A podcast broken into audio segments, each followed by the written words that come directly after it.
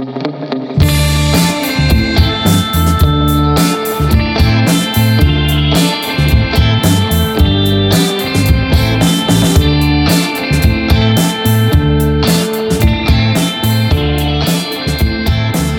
времени суток, уважаемые слушатели! С вами в эфире 13 выпуск второго сезона подкаста от Свободной QA. С вами в эфире я, Сергей Пергов. И я, Ярослав Пернировский. И сегодня у нас долгожданный выпуск, который мы планировали, наверное, с лета. Мы будем говорить про IT, радио и про IT-радио, и темы, которые соприкасаются с этим всем э, чудом. И у нас в гостях замечательный Э, тренер по публичным выступлениям и экс-радиоведущий, я так понимаю, Артем Пономаренко. Артем? Да, привет, друзья, привет. Э, да, мы пригласили э, профессионального, можно сказать, э, радиоведущего и вообще тренера по радио и теле... Как это, как это правильно называется? Ты тренер радио и телеведущих? Да, я тренер дикторов радио и телевидения. Вот. Вот так вот это правильно называется. Для того, чтобы он, в общем, рассказал вот этим всем э, необлупленным подкастерам, которых становится все больше и больше, что они делают неправильно и как э, перестать гекать, шокать, чвакать, жмакать э, и вообще готовиться к эфирам, а не так, как мы делаем это последних, не знаю, три выпуска. Смотри, мы, ну, планировали этот выпуск давно, договаривались там, соответственно, вот давай начнем с, с, с первого сначала. Вот ты был профессиональным радиоведущим, или как это там называется в вашей индустрии? Я вел эфиры на радио и телевидении, да. Да. И вот скажи, сложно ли попасть вообще в... Ну, как вот вообще начать? То есть все там знают э, про войти в IT, вот как войти в радио, как стать радиоведущим? Преднамеренно, можно сказать так. Так же, как и войти. То есть тебе нравится эта тема, ты хочешь, чтобы ты был в ней, или она в тебе, неважно. И ты идешь туда и говоришь, здравствуйте, я буду у вас ведущим. Потому что все, кто приходит на радио и на телевидение, скорее всего, не являются э, профессиональными дикторами радио и телевидения скорее всего, это люди, у которых совершенно другая специальность. То есть они получали специальность в другом направлении. Но им понравилось или так случилось, и они пришли и говорят, здравствуйте, вот он я, цветов не надо. И так а как получается... э, этому не учат в университетах? Есть же, наверное, в институтах э, специальность, там, не знаю, ведущий радио и телевидение или как-то так? Да, есть, но если посмотреть на статистику и на факты, то, скорее всего, чаще всего люди, которые сегодня, которых мы видим в эфире или слышим в эфире, они не являются профессионалами в этом деле. То есть изначально они на это не учились. Они хотели быть кем угодно, строителями, юристами, финансистами, кем-то еще. Они попали в эфир случайно. Mm, ну, практически так же, как и мы. Да. Просто, просто включили камеру и начали говорить. А, окей, то есть, э, в принципе, а сколько нужно времени, вот, допустим, возьмем там, не знаю, меня, кого-то другого, вот он сидел-сидел и там говорит, а я хочу слушать там, не знаю, хит FM, ну, может быть, хит FM там надо быть каким-то звездным, ну вот он слушает какое-то радио и хочет стать ведущим. Вот сколько нужно учиться? Чем чем дальше в лес, тем меньше времени необходимо отучиться для того, чтобы стать ведущим. Если раньше нужно было потратить, допустим, 10 лет назад нужно было потратить там год, чтобы досконально знать, как это работает, может быть меньше, то сегодня две недели достаточно для того, чтобы сесть в эфир и делать вид, что ты профессиональный радиоведущий. В некоторых случаях и меньше времени, потому что люди... Наша задача как тренера, э, наша как тренера, задача тренера сделать так, чтобы слушатель не догадался, что в эфире сидит непрофессионал. Вот и все. Поэтому а почему, можно... а почему так происходит, э, что, ну, типа, э, с, то есть развитие э, технологий или просто требования, или просто всем становится э, более все равно на, на то, какой там ведущий в эфире, что вот типа с года до двух недель сократилось так, ну, требования или там, я не знаю, срок обучения. Дело в том, что сегодня аудитория, наоборот, хочет слышать и видеть простого человека. Если раньше мы любили смотреть или слушать человека, который был неким таким небожителем в эфире. Вот мы смотрим на него, и он такой, о, полубог, он так красиво говорит дикторским голосом, здравствуйте, дорогие друзья. То сегодня, а, привет, чуваки, как у вас настроение? Формат поменялся. И для того, чтобы сидеть в эфире и говорить «Привет, чуваки, как настроение», много ума не надо. Кроме того, человек, который работает в эфире, он говорит одно и то же каждый раз. Проще медведя э, научить кататься на велосипеде, вернее, сложнее медведя научиться кататься на велосипеде, чем взять вот так и выйти в эфир. В эфире нужно только начинать, продолжать и заканчивать эфир. И постоянно говорить одни и те же фразы. Они повторяются. Заучить их очень просто. Поэтому сегодня работать в эфире это несложно. Угу, окей. То есть, э, в принципе, это больше про восприятие людей. Ну, то есть э, больше живых там, э, но тем не менее, не знаю, я просто слушаю... Сейчас я слушаю только IT-радио. Я писал вот две, два дня или неделю назад, что куда все пропало, мне стало плохо. Но я расскажу об этом, или мы поговорим об этом чуть-чуть позже, но э, те профессиональные радиостанции, я не знаю, там, что там у нас есть, Kiss FM, Radio Rocks, э, что, что там еще, я не знаю, Hit FM, Lux FM, э, это, наверное, знают только те, кто ездит на машине и слушает в пробках э, радио, и, потому как, э, не знаю, я за компьютером редко включаю какое-то радио.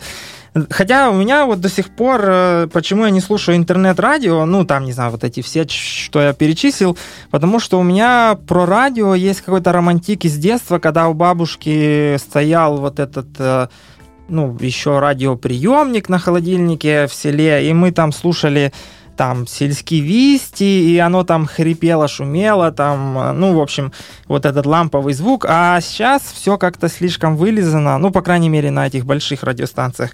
И становится, не, не знаю, не прикольно. То есть, если ты там в пробке, нет выбора, то да. А так, в принципе. И очень много рекламы стало. Но... Том, что... Э, да, да, говори. Ну, и реклама, в принципе, вот Э, из, там, наверное, истории IT-радио, да, это единственный, ну, один из способов монетизации, без которого радио, наверное, не может существовать, поэтому ее становится все больше и больше. Э, вот продолжай, ты хотел что-то сказать про там... В радио действительно есть романтика. И я пошел на радио из-за этой романтики. Когда я слышал ребят, ну, взрослых мужчин, которые работали в эфире, и взрослых женщин, которые вели ночные эфиры или утренние шоу, и они действительно говорили о важных вещах. Сегодня о важных вещах в эфире говорят редко. Сегодня формат сместился в, в немножечко ниже пояса или переключился в сторону такого номинального поздравления, развлечения, передачи какой-то вот самой-самой вроде бы трендовой информации, такой вот мейнстрим сейчас озвучим, потому что это хайпово, потому что это будут хавать люди – и вот эта романтика, она прошла. А в эфире эта красота заключается именно в этой романтике, что есть живые люди, которые разделяют какой-то... Мне очень нравилось, как работал Шеремет в эфире. Радио Вести, Шеремет – это человек, который... Ты понимаешь, что там сидит э, рассудительный, взрослый, осознанный человек, у которого существует объективная достаточно точка зрения, она основана на определенном опыте, и она его цепляет.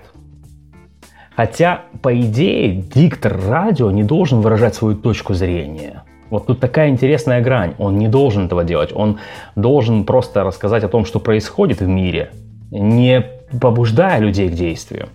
Но у нас же есть вот эти вот тонкие грани, когда мы можем рассказать о, о каком-то событии настолько чувственно и проникновенно, что люди поймут, что это важно. В этом и заключается прикол. Когда ты находишь родственные души в эфире, когда они тебе звонят в эфир, когда ты с ними можешь обсудить важные вопросы резонансные, когда ты говоришь не то, что от тебя хочет главный редактор, а то, что тебя действительно волнует, что сейчас накипело.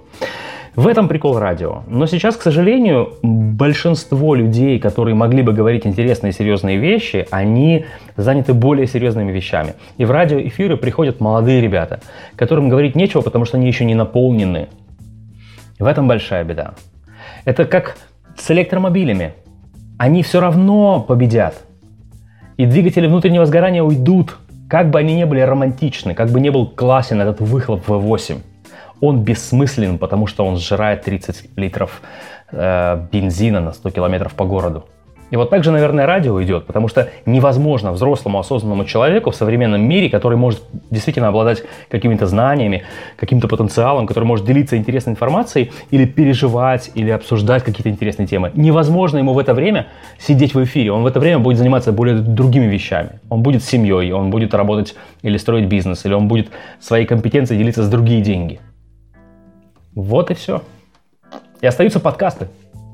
То есть ты ну, не знаю, просто вот мне было интересно сделать этот выпуск, узнать действительно про радио и про то, что вот э, я слышу там подкасты, подкасты там... Э, э, какие-то компании типа Spotify там э, собираются в что-то там инвестировать, то ли в платформу, то ли в подкасты. В общем, куда-то они там собираются влаживать деньги, но то есть, понятно, оно становится типа более крафтовым, вот как я там читал пару дней назад на фоне там черных пятниц и распродаж, что большинство вот этих ритейл-магазинов там закрывает свои как бы офлайн точки, да, там, ну, то uh-huh. есть реальные магазины из-за того, что это там не, не.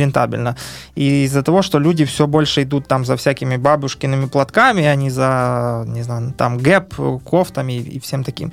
То есть э, так же самое происходит и с радио. Лучше слушать вот таких там шокающих подкастеров, чем профессионального радиоведущего, получается. Мы не будем говорить сейчас о качестве вещания. Лучше, ну, слушать, лучше слушать человека, который имеет или может позволить себе роскошь выражать свою точку зрения, а, искренне вот. и живо делиться. А угу. про качество речи или про качество вещания мы еще поговорим. Потому что так или иначе мы обращаем внимание сейчас на YouTube, где изначально э, вылились все, кто только мог и не мог. И сейчас все равно качество контента постепенно растет.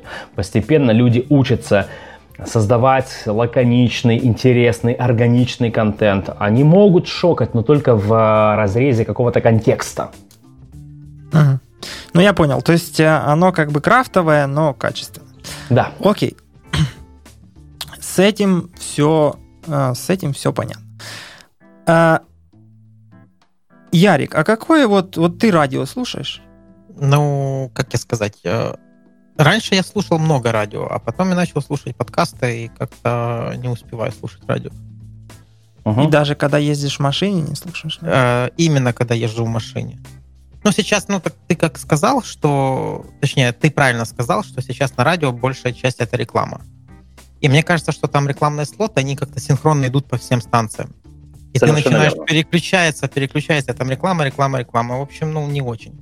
А вот. Плюс те радиостанции, которые я слушал, тот же Радио Рокс, э, в какой-то момент ты, ну, как-то уже насытился этим всем, э, и как-то, ну, уже оно не вставляет. Вот. А подкастики — это очень хорошая штука, которая позволяет э, услышать, во-первых, узнать что-то новое, задуматься, как-то какие-то новые мысли продумать, пока едешь. Э, вот. Когда подкасты заканчиваются, начинаются аудиокниги, ну, собственно, радио в чистом виде я вот сейчас практически уже не слушаю. Ну, кстати, это вот теперь вопрос к Артему, который знает больше кухню изнутри. То есть смотри, как получается, что это так же, как с телевизором. Ну вот YouTube, ну я не знаю, я не буду громогласен, но как по мне, то YouTube победил телевизор, по крайней мере, в аудитории, наверное, там от 20 до 35. Ну, наверное, большинство смотрит все-таки, ну, именно в проценте YouTube, а не телевизор, вот как там, не знаю, какие-то каналы, там один плюс один, что там у нас, Интер.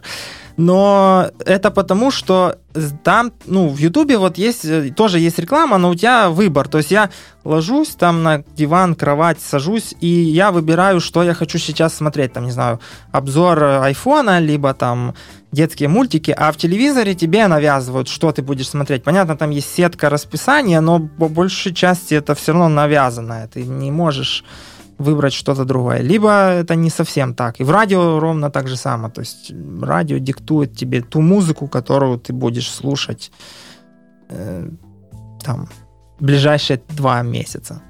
Если говорить о, телевиде, о телевизоре и ютубе, то возникает следующая штука. Первое. Мы не можем посчитать количество просмотров на ТВ.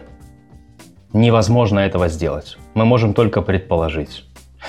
На YouTube есть четкие статистики. Количество просмотров, количество удержания аудитории, сколько минут смотрели это видео, сколько комментариев и так далее. Там есть четкие метрики. На телевидении это сделать невозможно. Нет такого инструментария. Поэтому пока убеждать, что YouTube победил телевидение, можно предполагать, что это произошло, потому что нам кажется, что количество просмотров на YouTube больше, но мы же не знаем, сколько телек смотрят. Это первое. Второе. У меня есть возможность выбирать. Я не смотрю рекламу на ТВ. Вы спросите, как я это делаю? Элементарно, я ее перематываю. У меня есть возможность перематывать рекламу. Я могу смотреть программы в записи. Если она произошла даже неделю назад, я пришел, я ее включил и посмотрел. Есть подписки, есть, э, это называется спутниковое ТВ. То есть пока телевидение держится из последних сил. Но мы понимаем, что интернет действительно позволяет предоставить альтернативу. И в Ютубе сегодня огромное количество контента, которое можно смотреть. Причем этот контент может быть разобран на, на тематике. Он настолько классифицирован, что если мне нравятся яхты, я буду смотреть только то, что по теме яхты. Если на телеке такого мне не покажут. Да. Если потом мне начнут нравиться кастомные мотоциклы, я буду смотреть только то, что по теме кастомных мотоциклов. Здесь возможности гораздо шире, спору нет. Если смотреть на радио, то да, существует классическая система радиовещания, это FM-волна. Существует интернет-радио, существует подкаст-радио, где можно послушать радио в прямом эфире – и задать вопросы спикерам, которые сейчас находятся в прямом эфире. А, а если нет такой возможности, ты можешь послушать в записи, да, ты не задашь вопрос. Но здесь возникает самый главный э, как причина, что есть ТВ, что есть радио, это онлайн. Чем хорош онлайн? Тем, что ты можешь стать свидетелем или участником дискуссии здесь и сейчас. Потому что весь материал, который записан в записи, это уже замороженное мясо, извините. Которое немножечко отличается от того, что вот прямо сейчас. Прям вот э, охолодженное мясо, охлажденное ты взял, и повара знают, что заморозку есть нельзя. Вот то, что в прямом эфире, за этим идет будущее. Людям хотелось бы сейчас смотреть на нас в прямом эфире – Людям хотелось бы сейчас задавать вопросы нам в прямом эфире, спорить, троллить и другим смотреть за нами, наблюдать, как мы будем выкручиваться из этой ситуации. Вот что есть, наверное, современное радио в будущем. Возможно, такие проекты есть уже сейчас. И когда подкасты станут такими же, как радио, давая возможность в онлайне делиться здесь и сейчас интересными событиями, обсуждениями, это будет такой кайф от которого, заменителя которому долго не найдут. Угу. Ну, если бы Серега не забыл пустить онлайн на YouTube, то ну, вот такие А я, сейчас. нас смотрит аж 4 человека. Я сделал да, а чё, приватный... А чё... Я сделал А-а-а. приватный список, чтобы там лишние не приходили. Я-то смотрю, Смотрят короче, только избранные, те, кто подписан и все такое. Ну, в общем, да. здесь и начинается, друзья мои, красота. Когда нас может смотреть кто угодно, где угодно и когда угодно. Не только избранный. Вот здесь трэш. Вот ну, здесь да, драйв. мы так делали, но нас смотрели в максимуме, ну, человек 35, и, ну, такое, знаешь, два-три активно комментируют, а остальные просто смотрят. Привыкают. Кстати, ну, да. отсюда вытекает еще одна штука. Дело в том, что мы забываем про важную цель каждого эфира – и цель любого эфира в 21 веке, а точнее в 2020 году будет, это действие аудитории, направленное на решение своих потребностей. Что бы вы ни вели, прямой эфир, подкаст, конференцию, ну я имею в виду там семинар, выступление, целью любого эфира, любого выступления будет действие аудитории, направленное на решение своих потребностей. Если ваш подкаст будет побуждать людей к действию, и это действие будет приводить их к результату, то тогда вы будете успешны. Если они могут принимать участие в этом действии, комментировать, троллить, как-то обсуждать, корректировать, то это будет успех. Угу. Теперь ну, я понял, что... почему. Почему да, на эти радио там как-то действие, результат действия, либо как-то там такой в проигрышах там есть такая, как это называется, в радио? Джингл, джингл.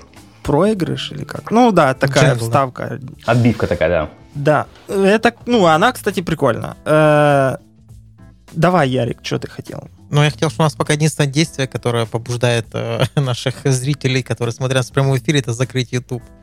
Не, больше не- никогда не Ну, я, кстати, с этим не согласен. Вот когда мы это начинали, подкаст, оно, ну, оно ужасно непрофессиональное, и понятно, что этим вот э, те же ребята, которые были у нас в прошлом эфире из э, Подлодки? подлодки. За ними вот заметно, когда я стал за ними следить более активно, чем просто подписаться в каком-либо подкаст, э, ну, не знаю, есть приложение, которое дистрибьютит подкасты. Ты подписываешься, когда выходит новый эфир, оно тебе там э, кидает нотификацию, что вышел новый выпуск, и ты там радостно качаешь, либо слушаешь. То, а я стал за ними следить там и в Телеграме, и, в общем, там, где они записывают.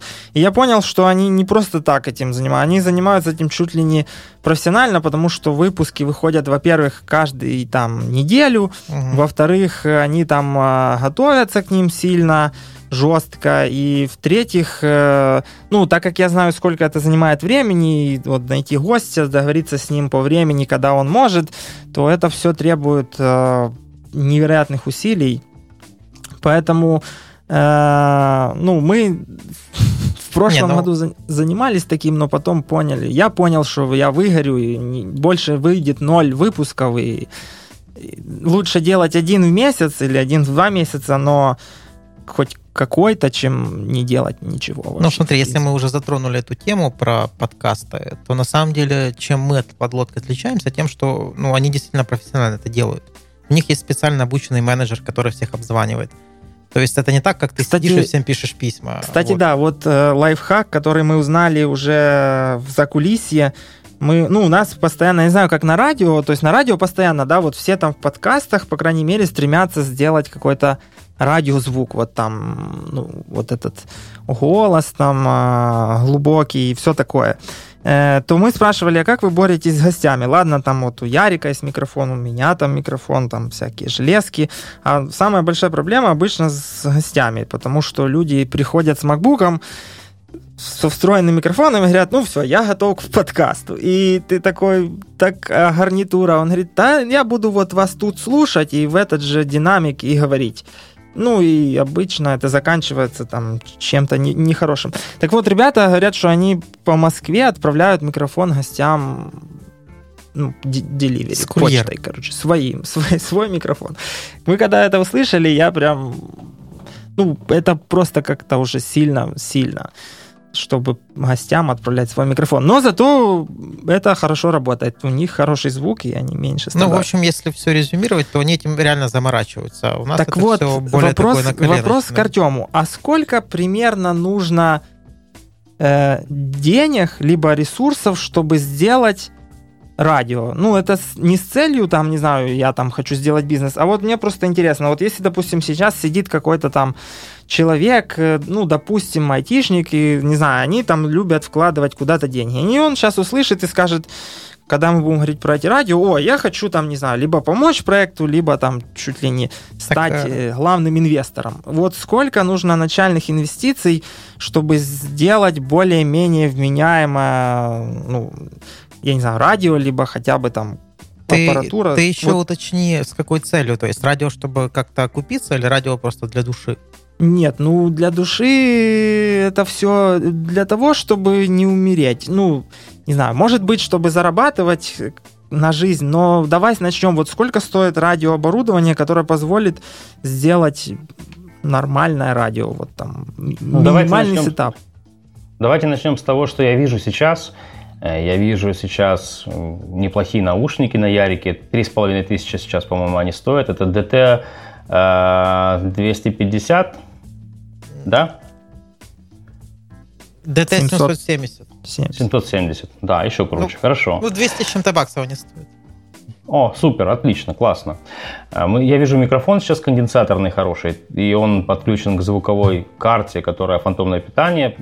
Ну, я в другом окошке вижу микрофончик, да. Не, мы Если там- знаем, там мы знаем, сколько да. мы потратили Мы денег. получаем, мы Вопрос- получа- да, мы получаем сейчас, условно говоря, для того, чтобы провести эфир в студии, где может сидеть один диктор и один гость, что весьма невыгодно, потому что классно, когда в студии есть один диктор и хотя бы два гостя, тогда может завязаться интересная дискуссия, противоположные мнения можно выводить в эфир. Тогда мы понимаем, что трое наушников по 200 долларов это уже 600. 600. Плюс э, три микрофона, ну пусть даже по 200 долларов, хотя я не уверен, что твой микрофон стоит 200, немножечко дороже. Э, по 300, да, можем представить, это уже 900. Это просто микрофон и наушники. Плюс к этому всему нужен пульт обязательно. И здесь мы тоже полетим на 1000 долларов.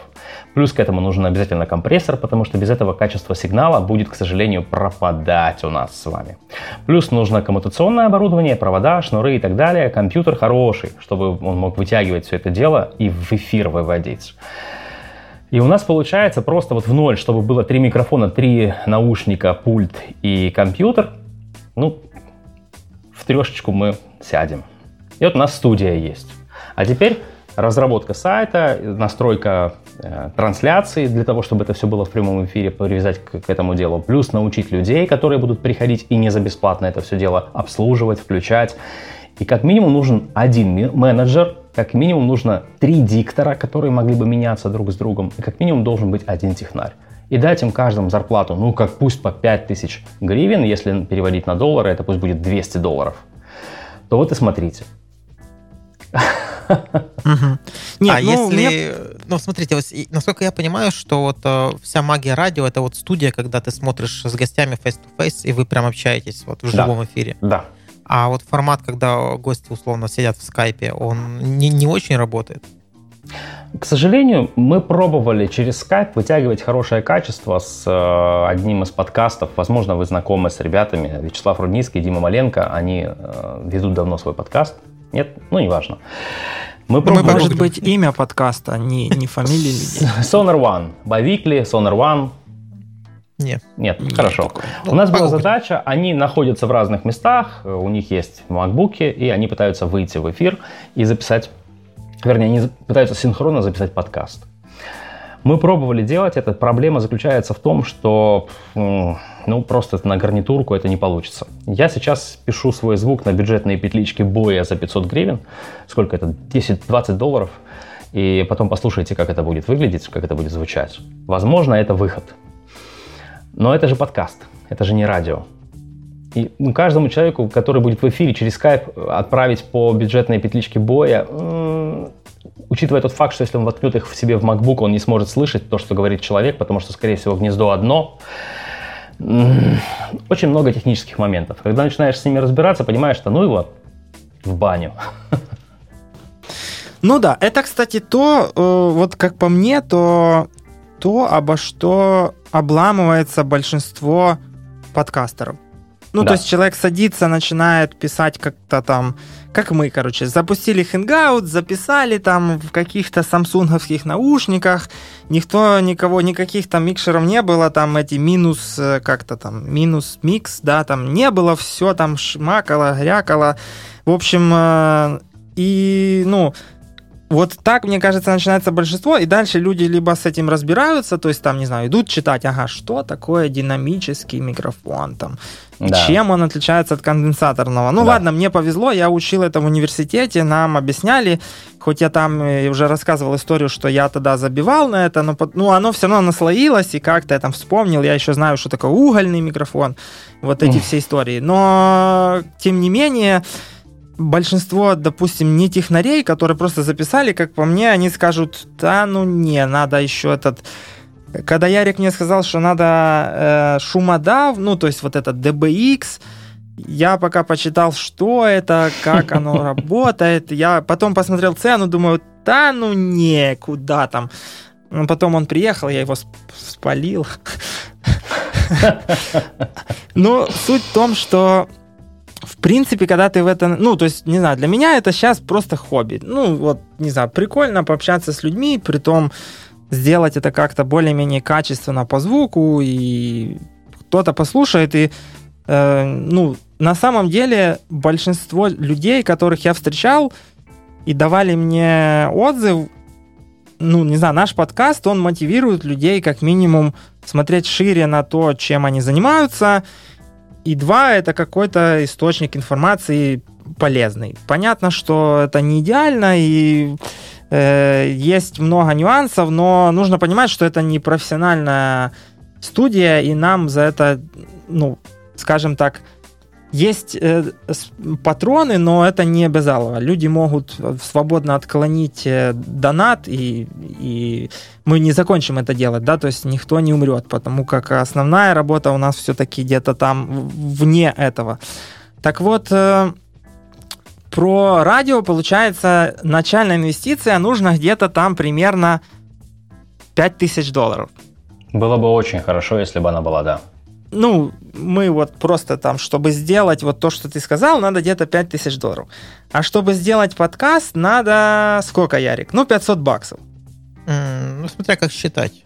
Можно ну, как считать? начать, можно, допустим, ну, баксов 200. Это если купить хороший э, USB конденсаторный микрофон, этого тебе будет достаточно на первое время. Yeti, да? Ну да, вот как Ну, извините, друзья, я вас сейчас перебью. Для того, чтобы начать, достаточно будет 30 долларов. То есть ну, вы, это... договар... вы договариваетесь о времени, вы приходите на студию звукозаписи, берете микрофон, включаете все это, подключаете к компьютеру и записываете все. А что То такое есть... студия звукозаписи? Где это взять такую студию? 200 гривен в час стоит студия звукозаписи в Днепре. Арендуете в час время, где есть уже конденсаторные ну микрофоны. Смотри, это хороший, это очень хороший вариант, но, к сожалению, он э, требует э, синхронизации по времени, каких-то там телодвижений, куда-то выехать. А так ты сел дома и вперед. Не, ну, 200 ну, да. это я загнул, конечно, можно и за 100 такую штуку найти, но как бы, чтобы звук был не самое дно, этого, в принципе, хватит. А, вот. Это если ну, говорить... хорошо. То есть Подожди, мы Серега, получаем... Если говорить про финансовое, но на самом-то деле, э, что нас, ну, как бы изначально, когда мы начинали, то есть в этом был фан, то есть мы пришли, мы не готовились к выпускам вообще, угу. мы придумывали вопросы там по ходу, какие-то темы обсуждали, то есть потом мы начали как-то готовиться, потом мы перестали готовиться, и народ начал писать, что ну-то, ребята, какое-то, ну, днище, надо же готовиться, типа, звук сделали, а контент как бы не успевает за этим звуком. Вот, собственно, я так понимаю, что в радио существует та же проблема, когда у тебя прямой эфир, а, и тебе нужно что-то много говорить, вот откуда это все берется, то есть как, как э, готовиться ко всему. Да, вот, кстати, теперь интересно, то есть, хорошо, мы взяли 5000 долларов, принесли, положили на стол, там, условно, Артему, и говорим, Артем, все, мы будем делать радио. Угу. Мы, короче, подкаст за 500 баксов делали, не получается, ну, или там, не знаю, мы, знаете, как в футболе, нам нужен э, качественно другой уровень. И вот мы, угу. значит, пришли, и теперь, я так понимаю, то, с чем столкнулся в том числе Артем, надо найти толковых ведущих. Угу. Да. А их нет. ну, либо нет, либо их нет. сложно найти, нет. либо они уже работают на Hit FM, и, ну, в общем, по сути, ну, их либо... тоже нет. Нет, нет. Либо нет, на галерее веслают, да? Их нет. Друзья мои, их нет. И их нет не то чтобы среди них, их нет среди нас. В этом большая беда. Потому что что такое толковый ведущий? Это человек, который действительно готов за короткие там 30-40 минут этого подкаста, интервью или эфира дать, вытянуть из человека, который пришел к нему в гости, максимум практических знаний. Не просто спросить у него, как он к этому пришел, как он начинал, почему назвали компанию именно так, а чтобы вы посоветовали тем, кто смотрит вас сейчас. То есть эти вопросы задавать вообще в принципе нельзя в эфире. Но, к сожалению, сейчас, наверное, процентов 70 эфира заполнено именно такими вопросами. Вода. И для того, чтобы человек понимал, а что же такое не вода, он должен обладать следующими навыками. Первое – уметь излагать мысль в устной форме. И второе – уметь понимать, кто пришел к нему в эфир, какую пользу или выгоду он может из него извлечь и по максимуму извлечь эту пользу для того, чтобы зритель, который или слушатель, который слушает его сейчас, ну не конспектировал, но как минимум сказал, о, да, я сейчас почерпнул для себя очень важное, я хочу слушать это радио снова. Угу. Ну что, начнем извлекать пользу? Давайте. Вот как научиться красиво говорить? Нужно ли? Есть несколько упражнений, которые позволят, допустим, избавиться от слов-паразитов, э, поставить угу. на место дикцию, понять, как работает интонация этого будет достаточно для того, чтобы контролировать внимание аудитории даже тогда, когда она вас не будет видеть, то есть делать это своим голосом. Это можно делать. Все. Ну, уйдет на это недели две. Просто делать упражнения. Все. Мне Но... кажется, для начала надо начать курить, Ярик. Зачем? Ну, Чтобы потом тогда бросить? голос понизится, и ты будешь как там Бобук, э, Умпутун, не знаю. Ты, а какой, кстати, могу... вот я э, у Артема хотел спросить, если вот можешь ли ты сейчас э, назвать, э, не знаю, пример, ну, радио либо подкаста, который ты вот считаешь там, ну, достойным там. Вот э, я последний подкаст, который смотрел, не, ну как, не знаю, не специально, это тот, где Илон Маск курил траву. Uh-huh, ну и то uh-huh. из-за того, что это был хайп, и я увидел, что там вот они делают, я так понял, тоже какой-то типа подкаст. И да. я смотрел пару выпусков, э, ну там до и после, чтобы понять это, ну вот этот формат. Они там тоже вроде сидят вдвоем в студии, и там такой достаточно э, грубый мужик, ведущих что-то там допрашивает э, гостей. Так вот, угу. может быть, ты скажешь, может быть, не знаю, наши слушатели подсядут или я подсяду, потому как я люблю послушать, но очень сложно найти качественное что-то. Основное все такое там, ну, приглашают не пойми кого и говорят не пойми о чем. Дело в том, что, наверное, у многих э, ведущих или музыкантов, поэтов, я не знаю, у каждого человека, кто занимается конкретной профессиональной деятельностью, есть такая профессиональная деформация. Я не слушаю подкасты и радио. Мне очень плохо от этого становится. То, что я слышу, мне это не заходит. Я люблю слушать тишину, шум волны, ветра, все что угодно, но не поток информации. Информацию я черпаю из двух источников. Первое – поисковой запрос в YouTube. Второе это поисковой запрос в Google. То есть нашел статью, почитал. Хотя я всем говорю, друзья, за прямыми эфирами будущее. Э, делайте прямые эфиры, снимайте видео, это все хорошо заходит. Да, в том случае, если это сформулированный э, контент. Я предлагаю сейчас всем авторам сделать следующее. Один выпуск, одна тема, один ответ, одно решение. Все. Чтобы не было такого, вот я сейчас буду слушать полтора часа этого дядю, он будет красиво говорить, все будет говорить правильно. Здравствуйте, дорогие друзья. Но я потрачу полтора часа своей жизни. Я хочу быстро, коротко, лаконично. И, и по существу. Uh-huh. Я недавно смотрел интервью парня, который брал интервью у другого парня. И вот тот другой парень, он три года путешествует на яхте. Интервью длится 37 минут. Я думаю, так, неинтересно. Первое, ну, как к мотоциклисту подходит, сколько жрет, сколько прет, сколько стоит, да. Точно так же мне здесь интересно было, сколько тратит он денег на то, чтобы там жить месяц на яхте, где он побывал, за сколько он купил эту яхту, условно говоря, что нужно для того, чтобы сделать так же. Я не услышал ни одного ответа, хотя вопросы звучали каждый раз. Э, автор этого интервью спрашивал, сколько ты тратишь денег на то, чтобы жить в море? Ну, если посмотреть на это с одной точки зрения, то э, сколько стоит обслуживание этой яхты в месяц? Ну, смотря какая яхта, потому что если ты купила за 50, то это будет одна цифра, если за 120, то другая. Блин, твоя яхта сколько стоит? Мы хотим это услышать. Вот сейчас такое. Нет, ну подожди, так это, же это же гости, да.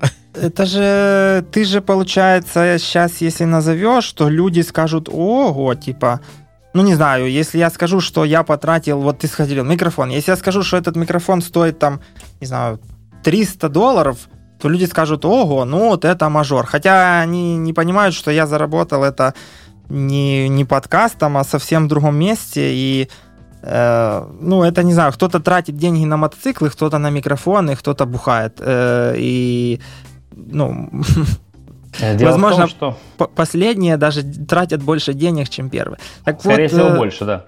Суть в том, что гости обычно стараются, ну, как, э, скрывать, ну, то есть обходить вот эти вопросы такими обтекаемыми ответами. Угу. Вроде да, вроде нет.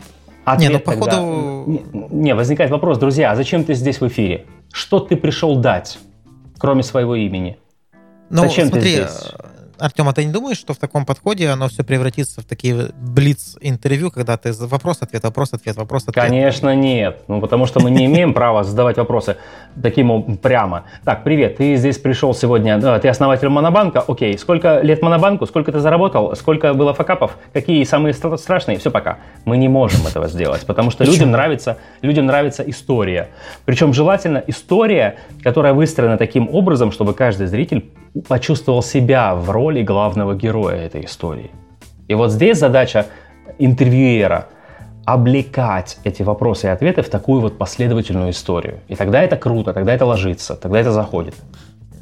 Как-то мне сложно это представить, э, ведь историю уж рассказывает гость, а как ты можешь ее, ну, вопрос оплечь, если ты не знаешь, что он будет отвечать? А потому что зритель слушает эту историю, чтобы найти для себя ответы и поставить себя на место героя. Не, ну это понятно. А как это сделать? Ну вот, допустим, я хочу узнать твою историю, но я же ее не знаю. То есть какие мне вопросы задавать тебе, чтобы ты рассказал интересно? Ну, первый вопрос, который бы я себе задал. Что тебе не жилось-то, мой друг, что ты начал заниматься этой ерундой под названием IT-радио? Не, подождите, тебе... про IT-радио сейчас мы дойдем. Последний вопрос мой был... Э Ярик что-то начал э, не в ту сторону гнуть, и я забыл про, про, про этот вопрос. Э, мы разговаривали про радиоведущих, вот. Да. И, соответственно, да. получается, что сколько времени нужно для того, чтобы подготовить вот выпуск на 30 минут радио. Ну, не знаю, получается, что радиоведущий должен быть очень умным, раз – ну, то есть э, эрудированным, не знаю, как это там. У него должен быть широкий кругозор, иначе ты ничего не сможешь. А второе, ты должен быстро, ну, вот, как ты говоришь, зашел, прочитал статью, ее там переварил в голове и своими словами, ну, ты можешь ее выдать, э, не знаю, добавив там красок, либо чего-то. Получается, что человек должен обладать такими достаточно серьезными умениями то, что сейчас модно называют скилл, да, но угу. вот и навыками, как по мне, это не каждый, ну, можно это натренировать, как зверек, да, там, но чтобы это было не бездушно, как по мне, то это надо быть очень таким человеком горящим делом. Опять же, если возвращаться к началу нашего разговора сегодняшнего, мы про что спрашивали? Про радиоведущих или про интервьюеров? Интервьюеров немного хороших, их, ну, правда, можно в, в таком постсоветском пространстве, их можно посчитать на руке двух, вернее, на пальцах двух рук. А если мы говорим про ведущих, которым просто линейные эфиры нужно вести и связывать трек один и второй, то совершенно другой уровень подготовки. Ага, то есть радиоведущим быть проще. Ну, вот Легко, это там. конечно. Ну, Сейчас ну, у нас в эфире да. там Алла да. Пугачева да, да, и да. ее замечательный трек, который да. разгрустит вас в эту зимнюю погоду и бла-бла-бла. Да. И вот нажимаем там кнопку, или как, треки запускаются, скорее всего, кнопка. Я просто никогда Кнопкой. не видел э, пульт этого радиоведущего чем-то отличается от микшера там? Ничем или... не отличается. И плеер для автоматизации треков в эфире он практически не отличается от обычного плеера, какой там мы пользуемся. Winamp. Ну, Winamp. Да, да, да. Только у него там свои определенные меточки стоят, чтобы все это запускалось вовремя. Вот, и, и ты сказал про интервьюера, вот это был вопрос, который я забыл, и мы идем к IT-радио. Э, да. Почему тогда вот в Ютубе засилие этих интервьюеров? Каждый второй стал интервьюером, там, не знаю, Дудь, Слава Плюс, э, какие-то там слухи, еще там все женщины собеседуют женщин, мужчин, и тех, кто не, не умел это делать, все равно пытаются снимать ну, блоги, которые по большему степени интервью. У нас-то интервью понятно, потому как мы зовем профессионалов, ну, именно узкоспециализированных, и это выглядит в виде интервью. Но Другие все в Ютубе просто начали копировать, как по мне. Угу. Типа, особенно смешно, когда одни и те же звезды, ну, как звезды, одни и те же гости, вот ты там два месяца назад он был там у Дудя, сегодня он там уже у там кого-то другого, третьего, и оно все одинаковое. Угу. Так вот, все, почему так происходит? Все просто. Дело в том, что парная трансляция всегда выгоднее, чем трансляция просто одного человека. Чтобы одному человеку держать внимание аудитории, нужно быть 7 пядей во лбу. А для того, чтобы держать аудитории, аудиторию вдвоем, столько усилий не нужно. Почему? У нас есть персона какая-то, которая уже по умолчанию привлекает к себе внимание. Плюс есть интрига, возможно, кто-то задаст ей такой вопрос, на который она не сможет ответить. Плюс есть поклонники этой персоны, которые все равно придут смотреть на эту персону. И получается, что если я хочу раскрутить свой YouTube-канал, самый простой способ это брать интервью у экспертов.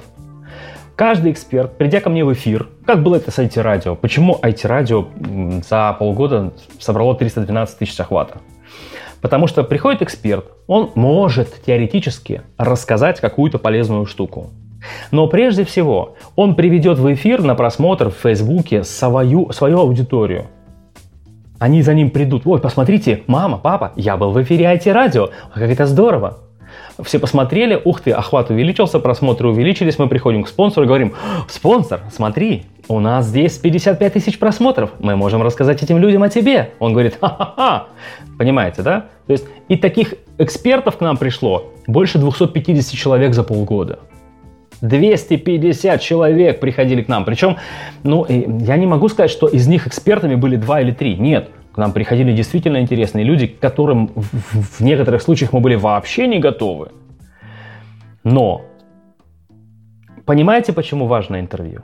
Потому что ты сидишь, задаешь вопросы. Они могут быть... Есть такая, ну, как бы методика, что ли, задавания вопросов. Если ты не знаешь, о чем говорить, ты можешь задавать эти дежурные вопросы, и человек будет интересные вещи рассказывать в эфире. Даже те вещи, о которых ты не понимаешь, что ты только сидишь, киваешь головой и говоришь, вау, а как же задаешь следующий вопрос? А людям это понятно. То есть они со зрителями говорят на одном и том же языке, ты при этом выполняешь просто функцию прослойки, такой белый шум, улыбаешься и машешь. Вот. Это тоже работает. Вот поэтому Ярик, это важны. Так, как было у нас в выпуске про контрактное тестирование. Да? То есть люди что-то рассказывали, мы такие, да-да-да, прикольно, да-да-да, круто вообще. А расскажите еще что-нибудь. Итак, там час двадцать прошел, ты говоришь, ну, все, мы заканчиваем, пора. Спасибо Потому что уже сам устал, говоришь, ну, пора идти есть, короче, давай. Да, и в итоге Спасибо. я ничего не понял, Серега не знаю. Не, ну, в общем, такое бывает. Просто иногда приходит гость, к которому ты вроде как готовишься, а он начинает нести, ну, типа, такую такого качества информацию, что ты просто уже, ну, ты уже заслушался, а тебе надо, ты уже забываешь задать другой вопрос, а он там рассказывает, и ты, угу. ну, ну, как по мне, то радио, ну, мы про радио, я имею в виду вот всем вот этим ребятам, которые делают профессионально, то, естественно, они должны как-то готовиться. Но это такое. Ладно, давайте теперь к вот IT-радио. То есть я узнал об этом проекте, ну, будем называть его проектом, да, э, скорее всего, случайно. Я то ли гуглил, то ли где-то, в общем, в Фейсбуке нашел лендинг-страничку, попал, мне стало интересно, кто это такие, я написал, мне сказали, напишите Артему Пономаренко, и, по-моему, я тогда написал.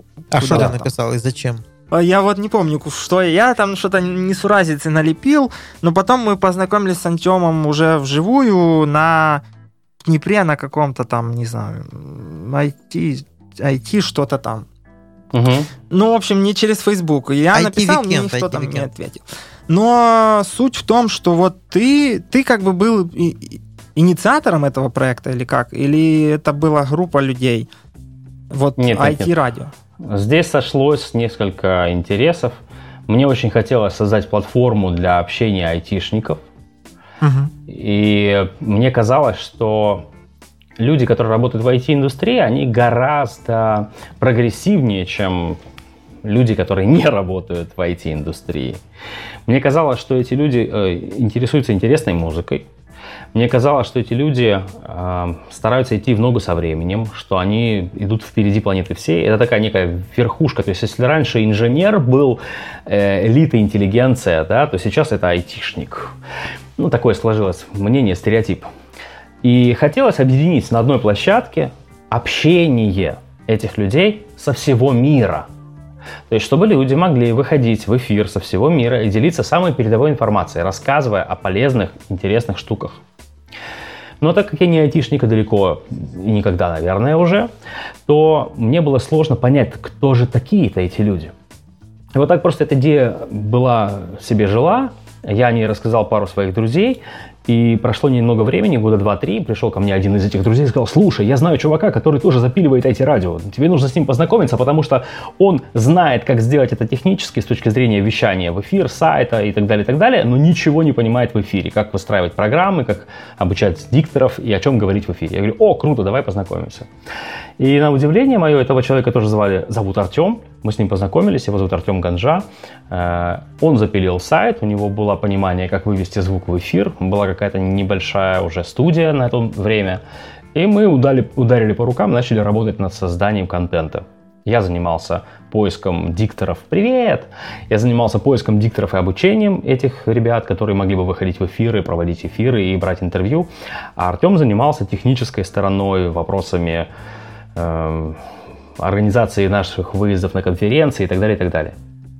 И вот так мы начали работать, долго готовились, запиливали сайт, собрали плейлист. У нас еще была девочка Даша. Мы очень благодарны и признательны ей за то, что всю музыку, которую вы слушаете или слушали на эти радио, она вручную собрала, откалибрировала, отформатировала и залила плейлисты в эфир.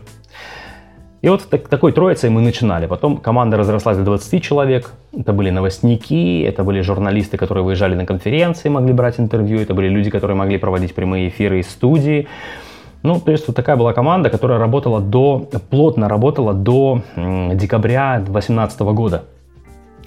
До этого момента мы выдавали по 2-3 эфира в день, не считая этот программ. Uh-huh. Не считая э, музыки, которая была 24 на 7. Мы выходили без рекламы, у нас не было партнеров, которые платили нам за это.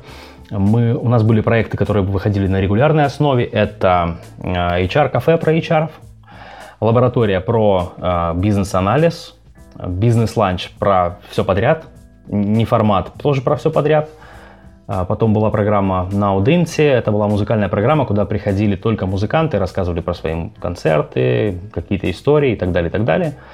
И вот это все вот так жило. Но потом в один прекрасный момент это все прекратилось, потому что у нас просто закончились ресурсы. И ребята, которые работали совершенно бесплатно полгода, выходя в эфиры, создавая программы, приглашая гостей, они тоже не могли без ресурсов тратить на это свое время, они занялись другими проектами. И потихоньку это сейчас превратилось в то, что есть. IT-радио э, сейчас существует, э, ездит на конференции, проводятся эфиры, но не в таком масштабе, в котором могло бы быть. Угу.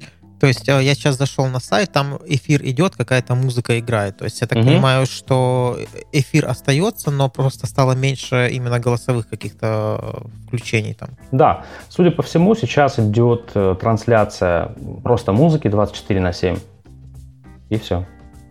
Иногда выходят прямые включения с конференции или каких-то гостей приглашаем в студию. Угу. А как вы понимаете, сколько вас народу слушает? То есть э, есть ли там какой-то отклик или что-то? Да, такое? изначально у нас есть же приложение онлайн для Android и iOS, и э, там был счетчик, который показывал количество людей, которые слушают сейчас радио в прямом эфире. Но как только мы его запустили, мы поняли, что нас, только запустили проект, нас слушает 8, 10, 13 человек вот одновременно. Для спонсора это было не круто. О, вас слушает только 13 человек, поэтому мы обратились, мы убрали эту метрику, то есть она сейчас существует, ее можно посчитать и посмотреть, но онлайн зрители этого не видят, сколько человек смотрит онлайн, слушает онлайн сейчас нас. Мы навалились на Facebook, потому что нам показалось, что а, создание полезного контента и благодаря бэкстейдж-трансляциям в Фейсбуке позволяют нам увидеть, сколько человек нас смотрело или слушало. И вот благодаря фейсбуковским метрикам мы более-менее собрали цифры в, воедино и увидели, сколько же человек наконец-таки нас смотрит. Угу, понятно. Так, Серега там притащил. Ко мне пришел молодой радиоведущий, сейчас э, становится говорить сложнее. Э, Э, вопрос заключается в том, что вот, э, ну, вот это само радио, э, вот этот опыт, он тебе что-то нового дал? Ну, то есть, не знаю, я, например, э, расстроился, ну, когда узнал, что там нету возможности да, я тоже расстроился. Возможности чего?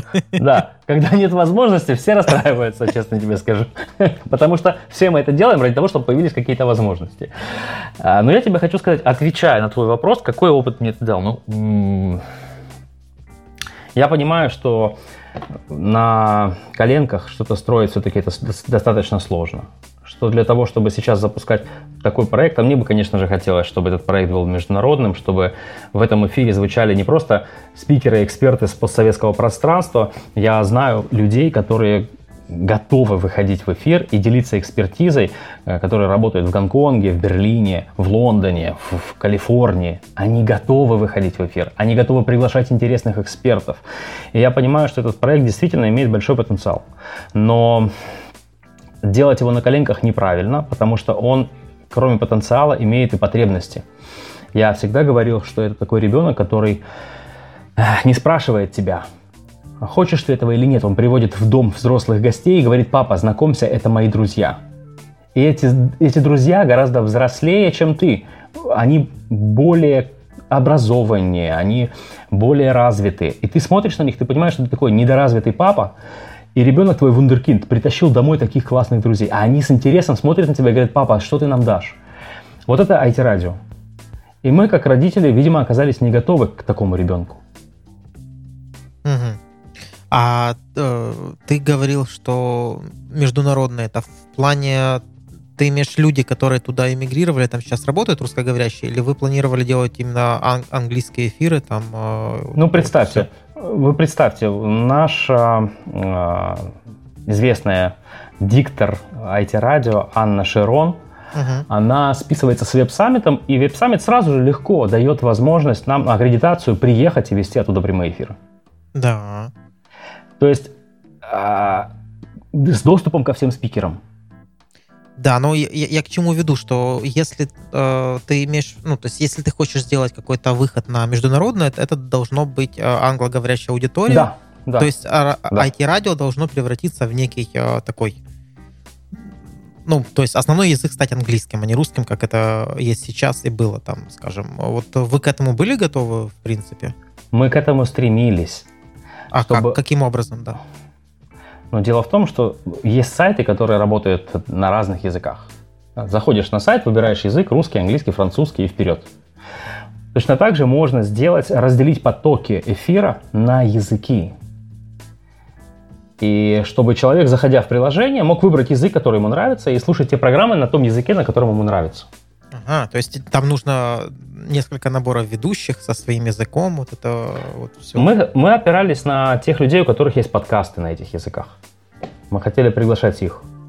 Ну, это, скорее всего, я так понял, типа там, не знаю, каждый день в три часа англоязычная программа, там с трех до четырех. Э, да, вот, но не забывайте, что подкаст, который, который записывает человек, мы можем выдавать его в записи в прямом эфире. Ага, я понял, да. Ну да, я понял. Э, так вот, там я пока убрал источник шума, и у меня есть еще 10 минут. Так вот, э, мне очень э, стало как бы грустно, что из-за там недостатка финансирования или там, не знаю, недостатка ресурсов вот этот проект закончится, но мне еще кажется, что э, я, может быть, прослушал, пока там отходил, основная аудитория, если мы делаем это для айтишников, то это очень плохая аудитория, чтобы для них что-либо делать. Э, я как, как автор, да, там, то есть я писал блог, у меня есть там телеграм-канал, я знаю, что это очень избирательные, очень требовательные и очень вредные эм, слои населения, или как это, срез, срез этих. Потому что, ну, не знаю почему, наверное, я тоже такой, но вот э, когда я за собой как бы не замечаешь, но когда ты вот делаешь что-то для людей, то есть ты замечаешь, ага, если ты там, ну, я знаю там по, по телеграмму, если ты запостил что-то, ну, провокативное, там, даже, допустим, э, какую-то рекламу, которая даже, она релевантна твоему контенту, но, допустим, понятно, что это там реклама, то люди начинают там либо отписываться, либо ставить дизлайки. И я уверен, что это работает, ну, в других сферах, потому как я слежу там за другими каналами, это работает не так. Ну, то есть там заходишь в какой-то там алло э, в телеграм-канал, и там через каждый пост реклама. То есть там один пост и три рекламных. И Ага. там 50 тысяч подписчиков, ну, а ты постишь одну рекламу в месяц, и у тебя там 50 отписок после такого поста. И э, мне кажется, вот с- именно с радио такая же, такая же э, история. То есть, что аудитория очень так требовательна и очень, ну, в общем, знает себе цену, скажем так. А, А. Отвечая на твой вопрос, когда ты говорил, какой опыт ты вынес из того участия в проекте Альтерадио, я тебе хочу сказать, что опыт один. Э, Я не хочу работать больше с айтишниками. Ну, Не- Ты, это ты быстро это понял, Это да. бессмысленно, друзья мои, по- пожалуйста, я вас честно, не обижайтесь, я вас очень люблю и уважаю. То, что вы делаете, это бесценно. Но работать с вами, есть в мире гораздо больше интересных вещей, которые увлекательны и приносят больше удовольствия, чем работать с айтишниками. Да. Полностью про- с тобой согласен. Дружить, дружить с айтишниками это круто, это, это классно, это интересно. Работать с айтишниками, ну, есть гораздо больше интересных Но вещей. Потому видишь, что- у тебя не было шансов, потому что ты туда не вошел, а мы уже Да. вошли в IT плотно, и выйти отсюда как-то уже, знаешь... Ну, на самом-то деле, э, это вот правильное слово токсичное. То есть э, большинство людей, они в IT, они все-таки токсичные. Можете на меня обижаться, но я это тоже замечаю, и ну, я, я сделать с этим ничего не могу, и, но я вот когда-то начал на это обращать внимание и понял, что э, вот когда я стану старым по меркам IT, то я бы хотел заниматься, наверное, чем-то другим. То есть ну, э, поколение Z, оно еще более токсичное, а поколение Z и айтишники, ну, это я в 50 это уже не выдержу, поэтому надо что-то куда-то отходить. Поэтому вот про радио. Выпуск про радио, может быть. Да. К этому времени я чему-нибудь научусь, меня возьмут куда-нибудь, что-то буду... перек- Тем более Артем сказал переключать кнопки и говорить между песнями Пугачевой, что вот там вам э, новая песня. Не, ну не ты так уж сложно. так мысленно, меня возьмут. Ты сам сделай. Открой Да. свое радио, набери туда ведущих. Это будет ну, кстати, да, получается, надо. А, э, кстати, И вот все рекламные мы- бюджеты твои, прикинь. Мы говорили про деньги, и вот эти деньги, они индексируются. Ну, то есть 5000 долларов сейчас и 5000 долларов лет так через 5, это, ну, возможно будет, либо ты так, не- ну, Не, так ты закупи сейчас, а потом уже на все готовенькое придешь. так, э, Друзья, не, если говорить коммерчески, то я знаю сейчас аудиторию, которая очень нуждается в полезных знаниях, которая не, не э, притязательна, что ли, как называется по-другому сказать, она не, Не не избирательна, не не переборчива, вот, да-да-да. Это аудитория 45+. Есть огромное количество людей, я с ними столкнулся за последний год, которые хотят элементарно просто понять, а что такое современный мир. То есть они прожили в свое время, работая руками, и сейчас они понимают, что есть какой-то интернет, какие-то технологии, что есть публикации, можно читать, знакомиться онлайн с людьми, заниматься обучением, и им это все очень интересно. И у меня сейчас, так как я вот параллельно веду обучение людей, у меня вырос э, возраст студента. Если раньше это были, я начинал со студентов, студентов совсем, это были молодые ребята, которые хотели пойти на радио. Это реально студенты, 20-25. Затем возраст рос немножечко, это стали предприниматели, там плюс 30, 35 и 40. То сейчас моя основная аудитория это 50 плюс. Друзья, как с ними приятно работать. Ты просто им говоришь, они молча делают, достигают результата и благодарят тебя за это. Вот это та аудитория, на которой многие уже поставили крест, а она по-прежнему является платежеспособной. Она по-прежнему хочет, они уже выросли своих детей и отпустили их, им нечем заняться, они хотят развиваться, они хотят чего-то новое в жизни. Они идут в туризм, они идут в интернет-технологии, в интернет-маркетинг, э, они в разные сферы идут, в хендмейд. И вот там деньжища, большущие Мгм. деньжища. А с каким запросом они к тебе приходят? Они хотят научиться использовать инструменты современные, такие как социальные сети, прямые трансляции, э, вебинарные комнаты, Инстаграм, А, Фейсбук. понял. Как, как вести Ну, там прямой эфир в- да, в, да, в да, инстаграмчике? Все понятно. Совершенно верно. Кстати, я вот э, это не реклама и не не какая-то там, э, ну, в общем, это чисто мой отзыв. Я был у Артема на двух тренингах, по-моему, э, там по по, по тому, как, не помню уже, вести эфир и вести онлайн, по-моему. Но я просто не помню конкретных названий. Может быть, Артем сам скажет, как это правильно называется, просто оно там оно все время меняется. Да-да-да, там постоянно оно меняется. Я перестал следить за этим на Фейсбуке, поэтому конкретное название. Мы даже, может быть, э, можем приложить э, ссылки, если людям будет интересно. Я просто для тех, кто хочет действительно научиться, просто ну, я ходил туда раз с интересом, ну, как, с целью посмотреть, что это, два, что-то узнать, но три оно закончилось, потому что, ну, у меня работа мало связана с вот этим там тренировать голос каждый день. И, то есть я сижу молча, и мне тренировать голос особо негде. Или, или если я это буду делать на звонках с ну, каких-то скайп-колах, то меня, мягко говоря, неправильно поймут, чем да я ладно. занимаюсь. Но суть-то в том, что если вот многие просто... Зачем мы делаем вот этот выпуск про радио и вообще про Э, ну, там, про IT-радио, потому что многие спрашивают, а как мне там научиться выступать? А вот я там хотел бы, э, ну, не знаю, публи... а у меня есть страх публичных выступлений. Так вот, э, я уже устал об этом рассказывать вот так лично, и во-первых, это большая работа над собой, а во-вторых, вот если у вас есть страх и вы не можете побороть, то вам надо идти к тренеру. Ну, там, в том числе к Артему, так как он там в Украине, но вы можете найти, я уверен, ну, допустим, я знаю, что Артем работает в Днепре. Если вы хотите персональную, найдите себе где-то в другом городе тренера, но тем не менее, без тренера вы ничему, э, точнее, вы будете прогрессировать, но очень медленно. Вот э, посетив там, не знаю, 5 лекций, ну, вот этот короткий э, тренинг, который я был, там за 5 лекций ты получаешь, э, не знаю, наверное, 90% информации, на основе которой дальше, если ты не будешь лениться, как я, там, а делать вот эти все А, О, У, Э, там, петь, э, плакать, не знаю, радоваться, то, ну, через 3 месяца, ну, это мой estimate, э, можно стать нормальным человеком ну, там, с нормальным голосом, там, ну, не, не бэкать, не акать, э, что-то. В нашем мире, Серега, все должно быть за 21 день.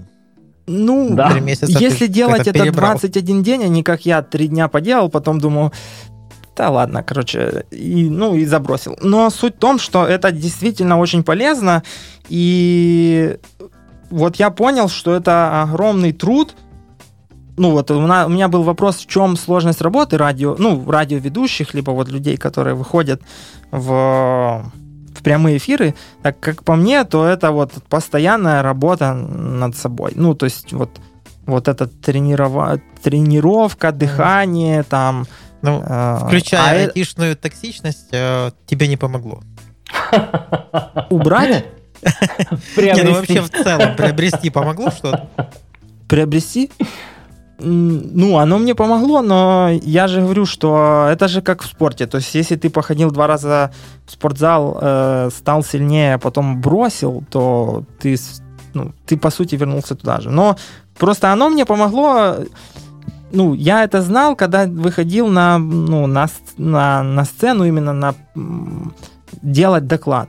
И ну, для меня почему-то доклад более интересно, ну, как бы, имеется в виду вот этот формат делать доклады интереснее, чем сидеть э, возле микрофона и там, не знаю, правильно говорить, потому что там я вижу публику, и, ну, я вот я это не умею делать профессионально, я, может быть, плохо это делаю, но я знаю, как вот схватить, и если я схватил, то уже тогда я не отпущу. А вот здесь, когда ты не видишь аудиторию, то это очень сложно сделать. Ты не понимаешь, да, вот даже тех, кто вел вебинары, не знаю, там Ярик, может быть, скажет, он там тренерством занимается, но, по крайней мере, те люди, с которыми я говорил, вот вебинар это самое сложное из, ну, как, ну, из жанров, из жанров э, обучения. Потому как ты не видишь, ты видишь цифру, тебя смотрит 7, но ты не знаешь, кто это, они там сидят, плачут, смеются, пьют, пи... ну, короче, и ты рассказываешь, и такое ощущение, что если ты запорол, ну, там, не знаю, ты вот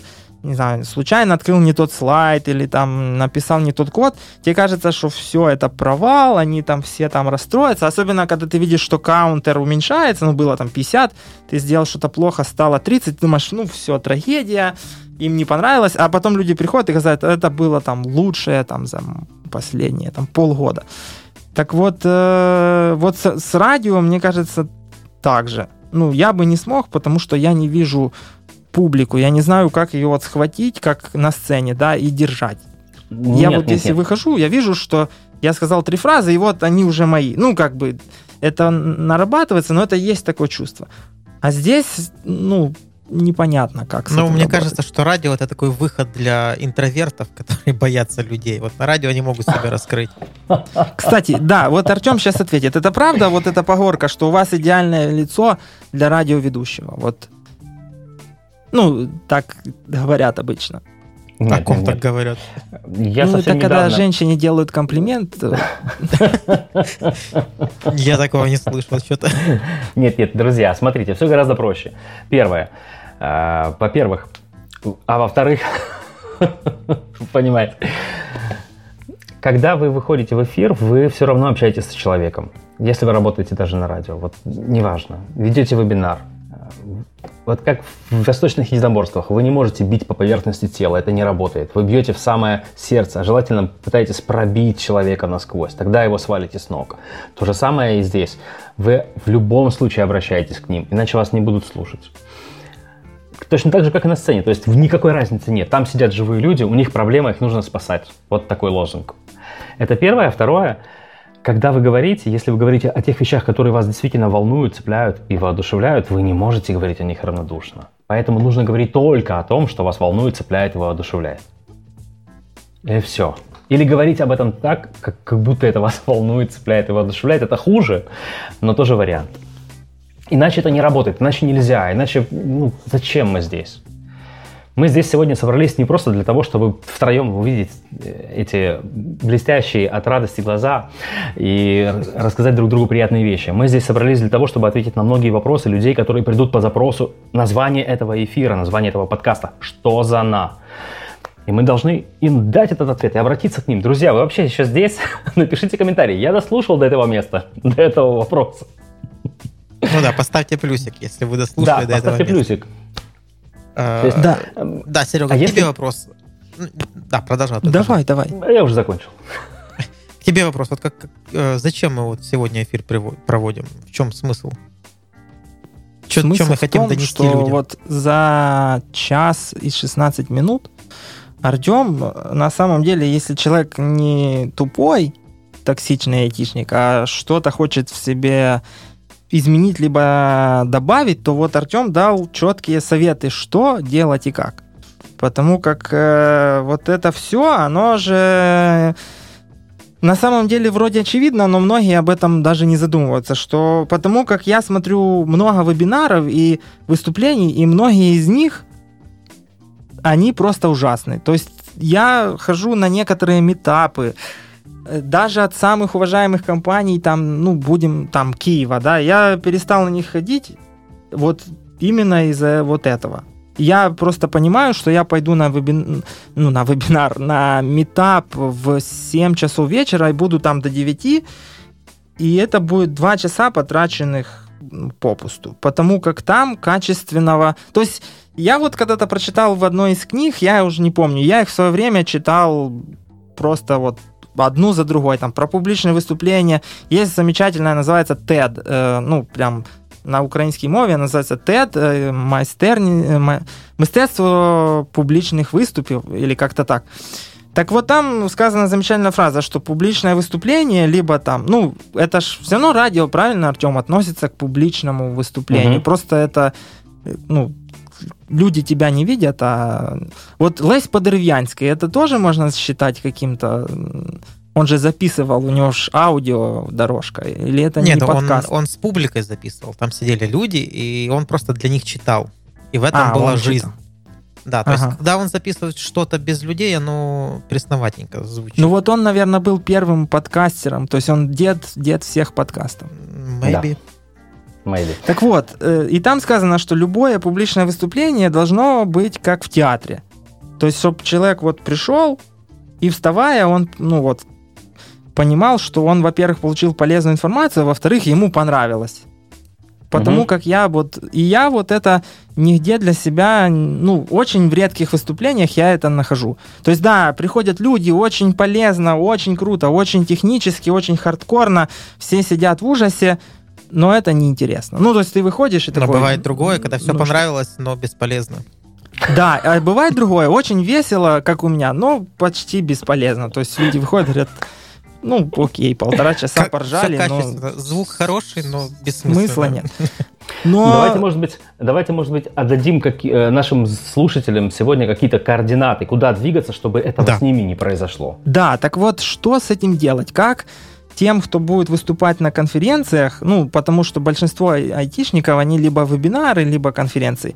Что им делать, чтобы вот так не, не запороть? Давайте сначала представим этого спикера, горе-спикера, который вышел на презентацию и начинает что-то выступать. Почему он туда пришел? Ну, потому что попросили. А почему его попросили? Ну, потому что он знает. Сам он хотел туда прийти. Он написал организаторам, возьмите меня, пожалуйста, я выступлю, потому что я вижу, что придут люди, у которых большая проблема, и они без этой проблемы, без решения просто погибнут. Нет. Он знает, что в зале сидят люди, которые реально испытывают проблему. Они пришли на название, они хотят получить конкретные знания, они хотят их применять, они хотят решить свою проблему и разобраться в этом вопросе. Но в этот момент о них он не думает или думает в последнюю очередь.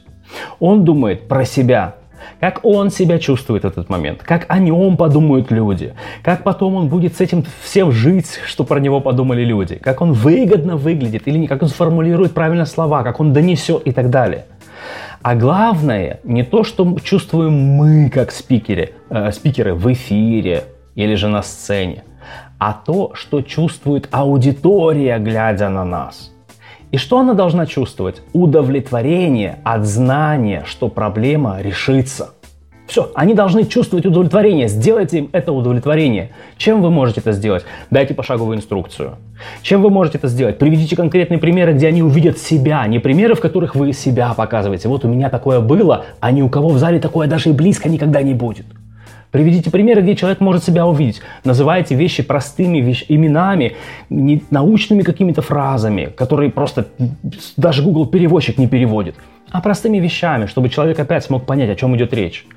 Задач, главный, главное действующее лицо в момент прямого эфира на радио, на телевидении или на сцене – это зритель. Он главный герой. А мы с вами, друзья, никто и звать нас никак. И мы должны это помнить. И когда мы себя начинаем чувствовать этим никем, то нам плевать, как мы выглядим. Нам плевать, как мы говорим, нам плевать, что мы чувствуем в этот момент. Наша задача, чтобы люди использовали эти знания. Эти, эти знания не наши, они нам даны, чтобы мы их передали дальше. Ну давайте передавать. И все. И когда вот в таком состоянии ты видишь человека, посмотрите на TED, мы сегодня о нем говорили, да там каждый, который выходит на сцену, находится именно в этом состоянии. Ему плевать, как он себя чувствует. Он волнуется, но он этого не показывает, потому что ему нужно сделать всем своим видом так, чтобы мы себя чувствовали хорошо, глядя на него. Ну, кстати, да, вот это в этой книге Тед.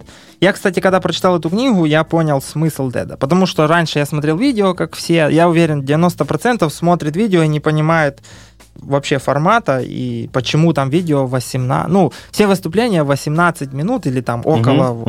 uh-huh. И там в книге четко описано, потому что вот там нету воды, вот этого ЭМ, Б, БВ, там э, жесткий тайминг, и там люди готовятся по 3-6 месяцев, чтобы вот сделать вот этот э, док, ну, доклад, да, все равно это доклад. Mm-hmm. И там нету слайдов у большинства докладов, потому что тоже это, ну, ты должен рассказать так, чтобы слайды не нужны были.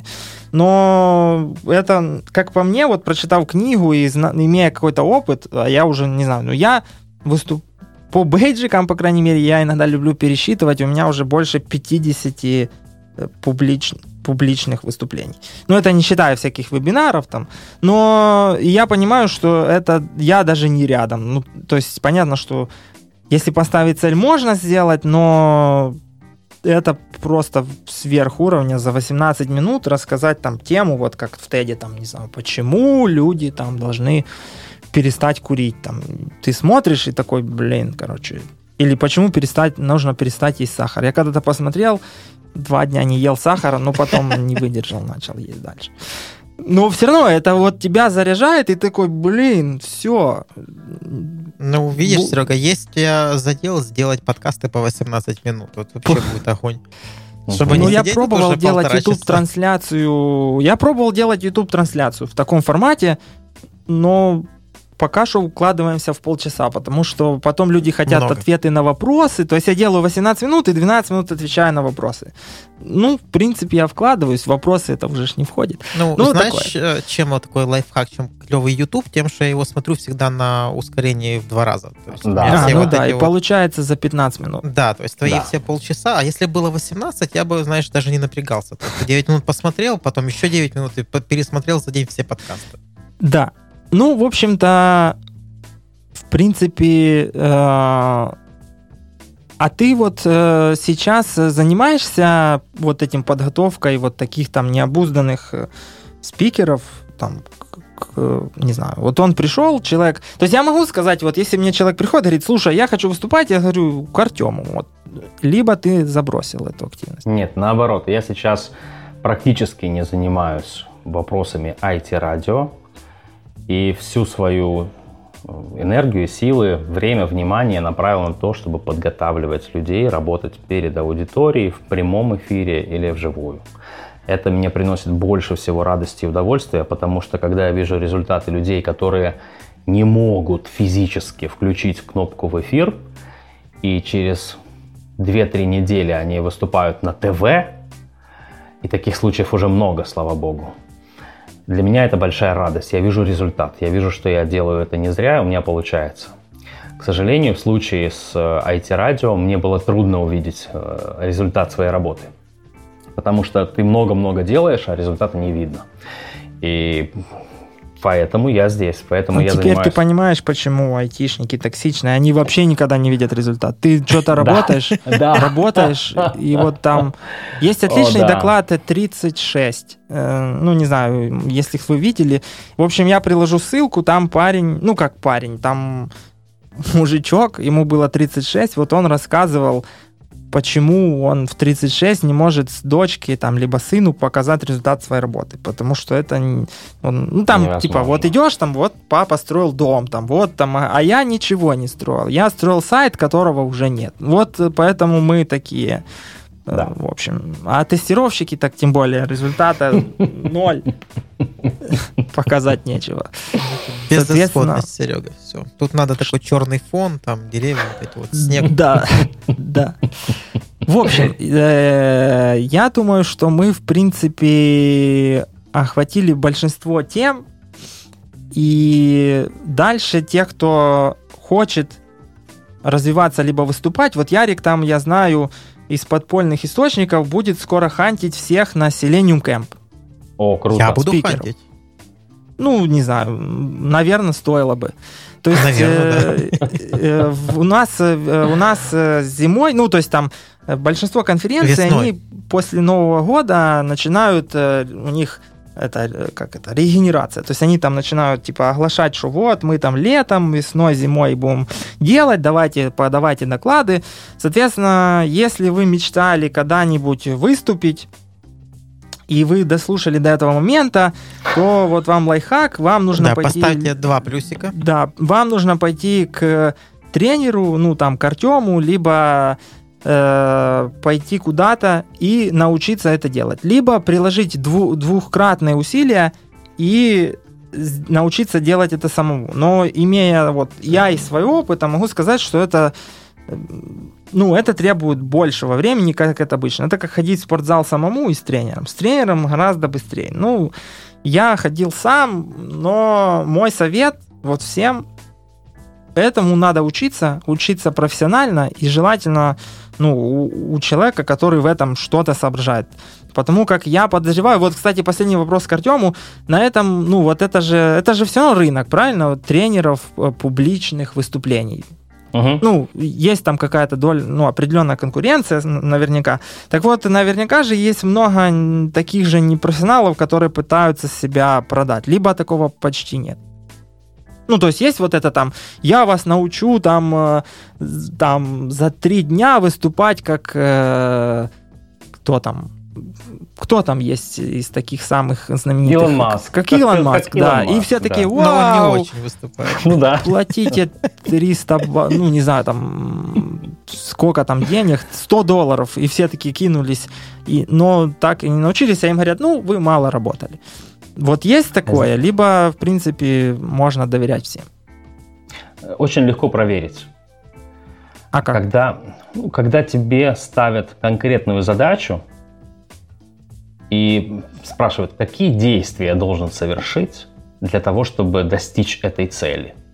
Если ты видишь, что человек тебе говорит, что нужно очень много работать, заниматься и ничего конкретного, то, скорее всего, это развод.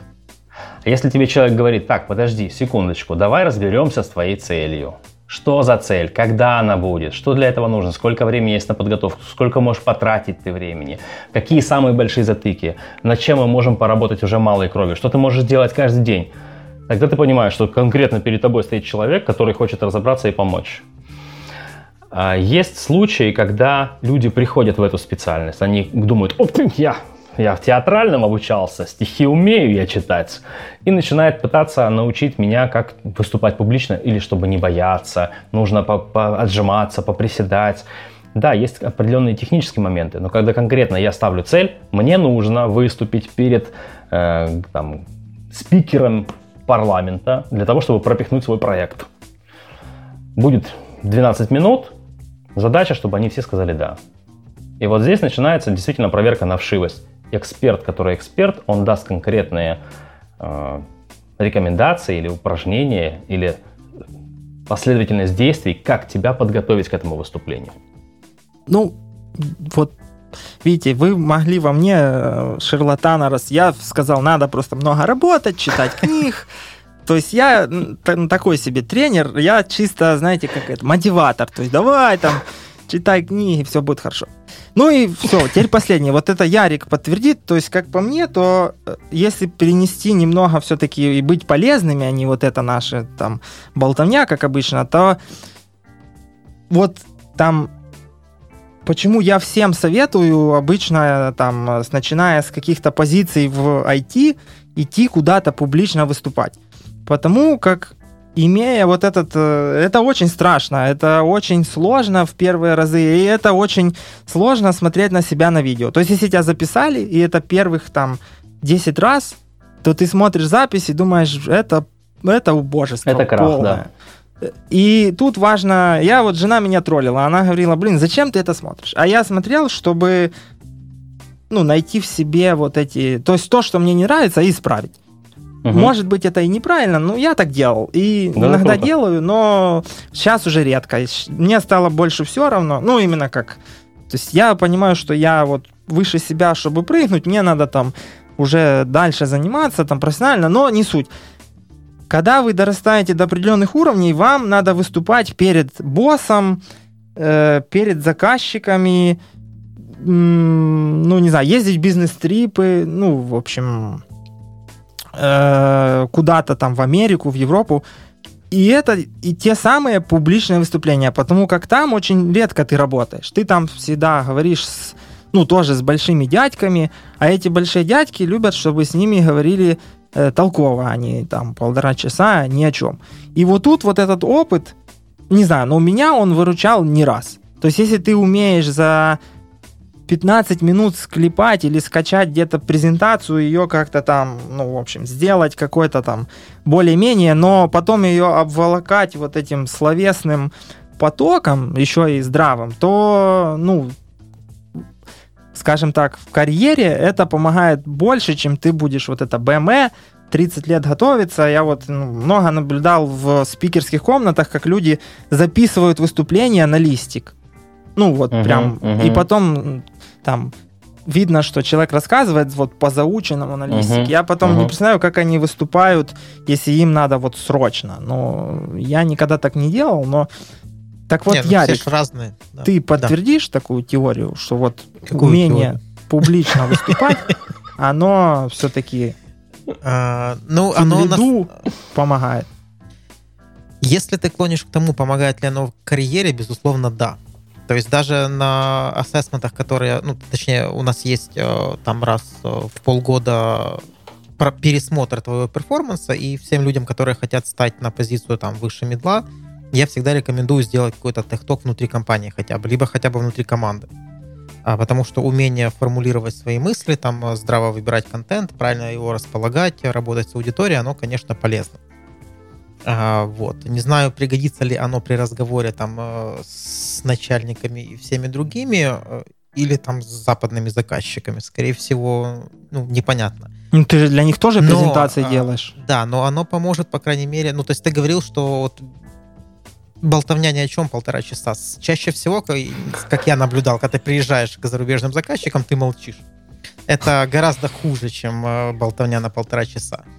Вот. А вот чтобы не молчать в таких ситуациях, да, нужно уметь ну, тренироваться, говорить нормально. А, ну то есть ты и... молчи, ты говоришь, когда приезжаешь, ты, мол, ты молчишь, потому что ты боишься вообще что-либо да, сказать. Да, да, да, да. А, ты ну боишься, правильно. что так на вот, тебя сейчас э, там посмотрят, не так скажут, еще что-то. Я же я ж вот об этом, что если ты будешь как бы, ну, скиллованным, то ты не будешь молчать, ты будешь там... Ну, понятно, ну, понятно. Чувствовать себя как бы... Ну, короче, если, если очень коротко, что вот это вот не лить воду, да, помогает, да, нужно. Все. Ну вот. Так что теперь э, все, кто хотят куда-то расти, идите. У вас новогодние каникулы впереди. Как раз э, алкоголь понижает э, голос, сейчас Артем скажет, и можете начать курить две недели. Голос станет бархатным. Ну и вот это такой... Э, вот после этого можно заканчивать. Дальше вы идете там устанавливать дыхание, э, правильно говорить. И вот, по, как по мне, это такой, знаете, вот этот э, уровень э, радиоведущего точка ноль. Голос есть, бэкать на, разучились, голос, вот это дыхание настроили, ну а дальше уже там к профессионалу он вас там научит дальше правильно делать. В завершении хотелось бы сказать пару добрых слов. Друзья, вы сегодня провели невероятный эфир. Мне очень хочется сделать его разбор и показать некоторые интересные моменты, которые как, можно... Как не надо, да? Да, как надо и как не надо, если вы не против. Это очень первое. даже за. Да, только сбросьте мне ссылочку на YouTube, чтобы я мог скачать э, определенные фрагменты. Uh-huh. Это первое. А второе, друзья, те, кто слушает нас сегодня, мы, я услышал, что вы говорите про вот этот вот доклад с листа. Наша задача с вами быть не докладчиками с листа, а рассказчиками. Вот тот, кто научится быть хорошим рассказчиком, тому не нужно будет учиться выступать в эфире или на аудитории. Он просто будет рассказывать. И для этого нужно понять, возвращаясь опять же к важным принципам, основополагающим принципам публичного выступления. Неважно, кто вы, неважно, что вы, вообще забудьте про себя, посадите себя в зале и наслаждайтесь выступлением. Главное, как чувствует себя аудитория при этом.